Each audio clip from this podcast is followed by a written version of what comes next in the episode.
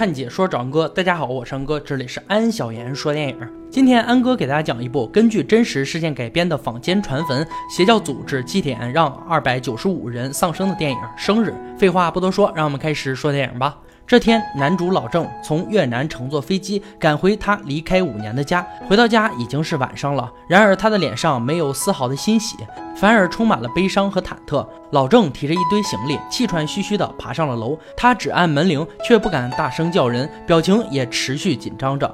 而另一边，在房屋中的妻子一脸淡漠，在他旁边的小美也一声不吭，显然妻子顺然并没有打算给老郑开门。半晌敲门未果的老郑只能下了楼，拨通了一个电话，并确认了自家的住址。第二天，老郑找到了电话那头的主人，同时也是自己的小姨子。通过交谈，老郑这才知道顺然为了还债和养家，以旧家作为担保贷款，之后被迫只能换了住所。也就是在这个时期，世越号带走了小明。小明本来生活在一个幸福的4口之家，但因为父亲老郑长期在越南工作，很少回家，所以小明作为家中的小男子汉，早早就担起了家庭的责任。他不仅帮母亲顺然分担了压力，同时也是顺然和妹妹小美的支柱。然而这一切都终结在了2014年4月。在2014年4月16日这天，15岁的儿子小明为了庆祝高中毕业，和同学们登上了休学旅行的游轮世越号。这是一艘豪华客轮，所有的孩子在登船之后都满心期待接下来的济州岛之行。然而当天下午，客轮就在观光岛区发生了意外沉没。事故发生后，客轮上的学生接到了通知，是穿好救生衣，原地等待救援。这样的命令最终导致的结果是，其中296人丧生大海。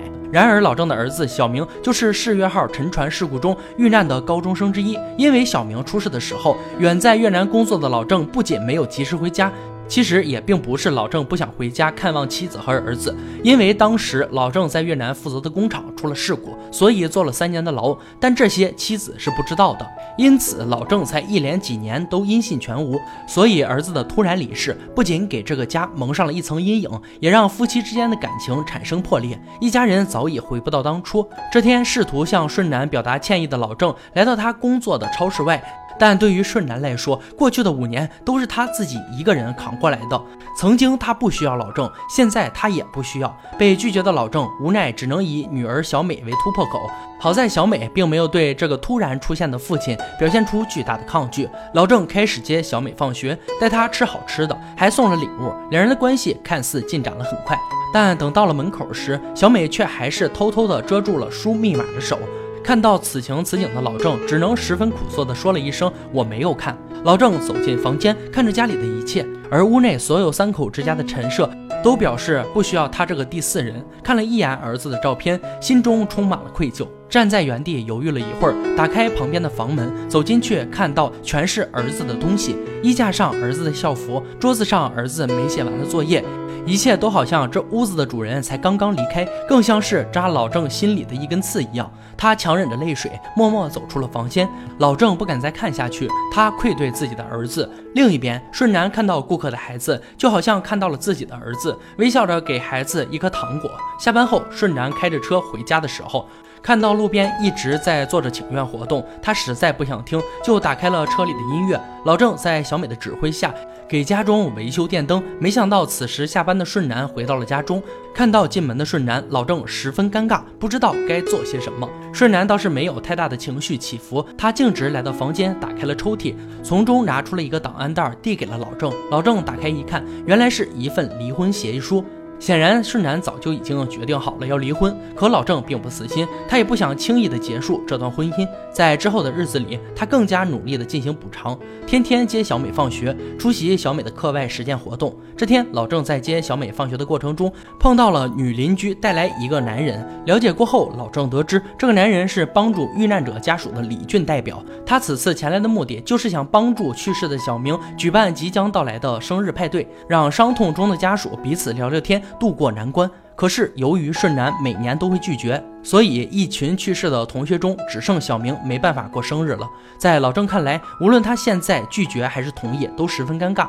李俊也看出了老郑的犹豫不决，于是为了制作生日周边，他特地引来了话题，咨询老郑有关小明的成长前段。但老郑答来答去，都只能流于表面的模糊概括，或是儿时的印象。被问到长大的过程时，老郑眼神闪躲，嘴中却一句都憋不出来。这5年中，他错过的不只是诀别，更是儿子小明的整个成长过程。事后，老郑趁着帮顺南倒垃圾的间隙，将这件事告诉了顺南。可是顺南却对办生日会这个事情十分抵触。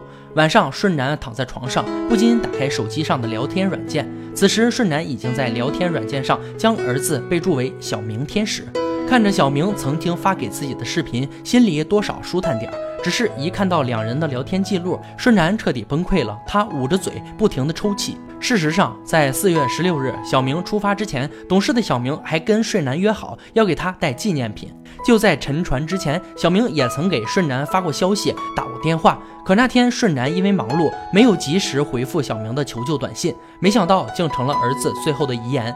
从此就阴阳两隔，再也不复相见。他是多么的懊悔，失去亲人的痛在这一刻表露无遗，而这也成为了顺南心中过不去的一道坎儿。他没有办法原谅自己，更不可能放过自己。又是一天，顺南带着老郑来到了儿子的安息之所，墙上贴满了一张张幼稚的面孔。两人找到了儿子的照片，站在那里低头不语。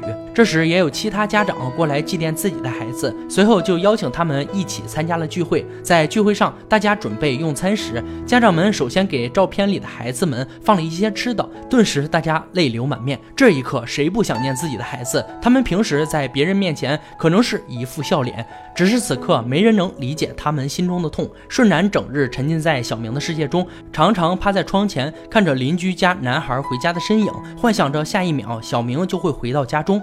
他定期给儿子买衣服，房间里也一直维持着原来的样子。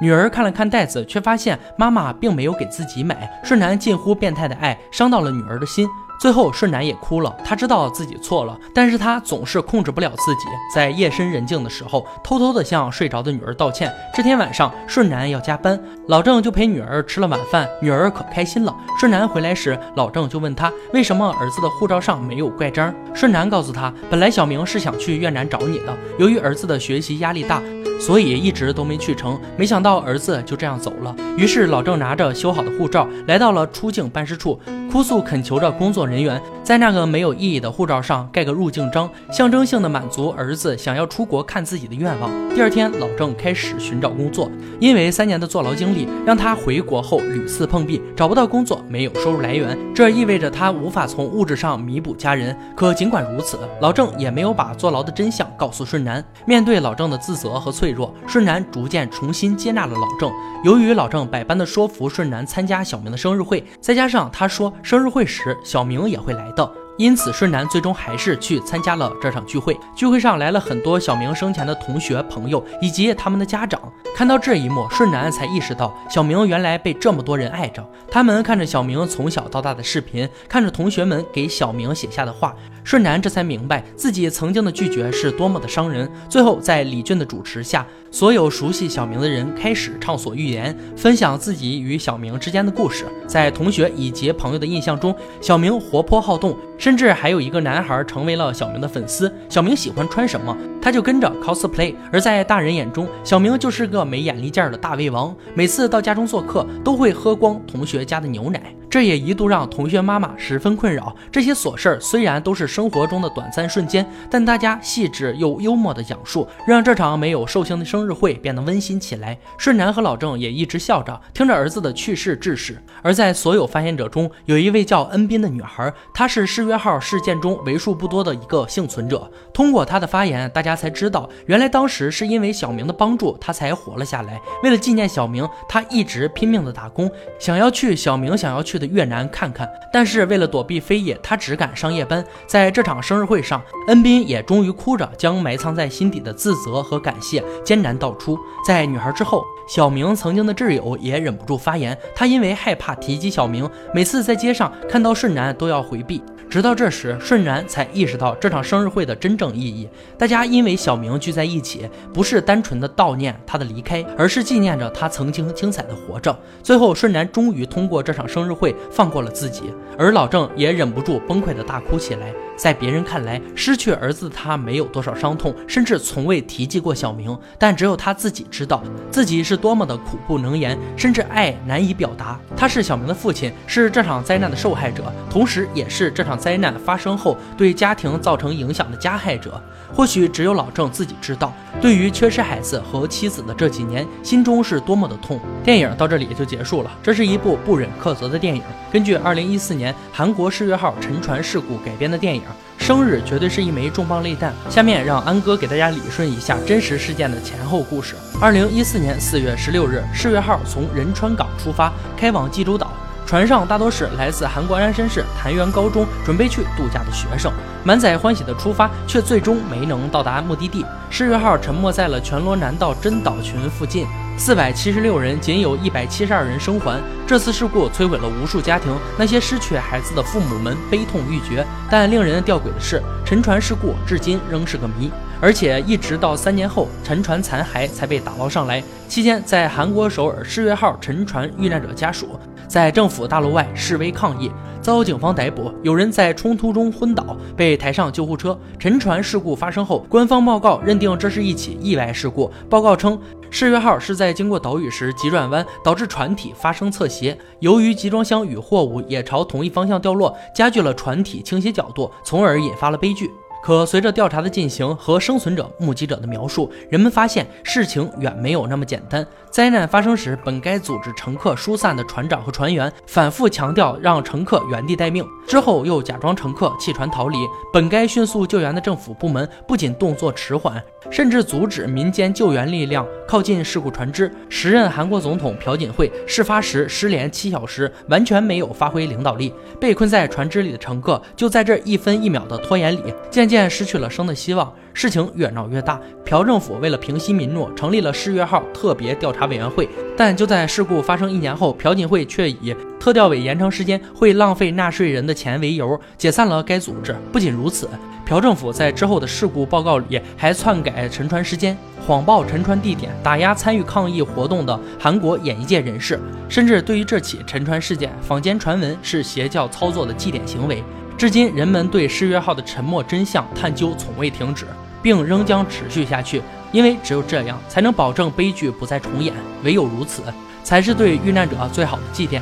小伙伴们，你们也说说你所知道的世越号沉船的秘密吧。好了，今天解说就到这里吧。喜欢安哥解说，别忘关注我啊！看解说找安哥，我是安哥，欢迎大家订阅我的频道，每天都有精彩视频解说更新。我们下期再见。